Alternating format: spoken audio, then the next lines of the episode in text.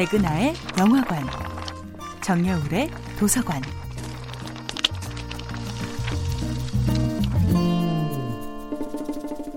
안녕하세요. 여러분과 아름답고 풍요로운 책 이야기를 나누고 있는 작가 정여울입니다. 이번 주에 만나보고 있는 작품은 가스통 르루의 오페라의 유령입니다. 에릭은 크리스틴에게 음악 교습을 해주며 간절히 당부합니다.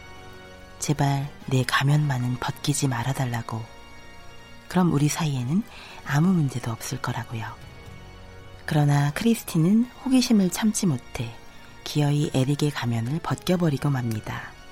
그 순간 진짜 악몽은 시작됩니다. 에릭은 절규합니다. 자신의 진심은 목소리로 충분히 표현했건만 기어이 그 누구에게도 보이기 싫은 맨 얼굴을 확인하려는 사람들 앞에서 에릭은 절망합니다. 그들 사이를 가로막는 또 다른 장애물은 크리스틴의 첫사랑이었습니다. 부와 명예와 지위와 미모까지 갖춘 완벽한 남자 라울은 크리스틴이 자신에게서 매번 도망치는 이유가 바로 오페라의 유령 때문이라는 것을 알고 경악합니다.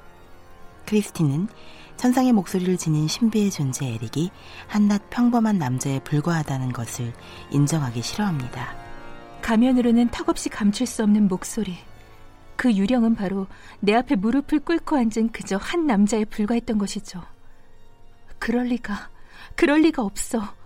천사의 목소리가 아니라 한 남자에 불과했다니. 속으로 절규하던 난 울음을 터뜨렸어요. 그러자 에릭은 이렇게 말합니다. 맞아요, 크리스틴.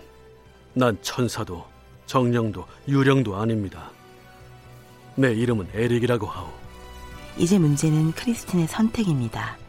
자신을 완벽한 오페라의 여신으로 만들어준 스승, 에릭을 선택할까요? 또는 어린 시절 돌아가신 아버지와의 애틋한 추억을 공유하고 있는 소꿉친구, 첫사랑 라울을 선택해야 할까요? 이들의 치명적인 삼각관계 뒤에는 파리의 사교계라는 거대한 무대 공간이 자리 잡고 있습니다. 에릭만이 가면을 쓰고 있는 것이 아니라 파리 사교계 전체가 일종의 가면 무도회를 닮았습니다. 차라리 가면이라도 써야 자유로운 표정을 지을 수 있는 파리지행의 연극적 일상. 파리지행의 상징, 가면 무도회에서 사람들은 가면이 들수 있는 편안함이 필요했습니다.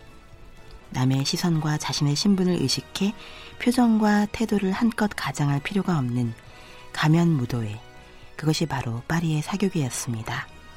정여울의 도서관이었습니다.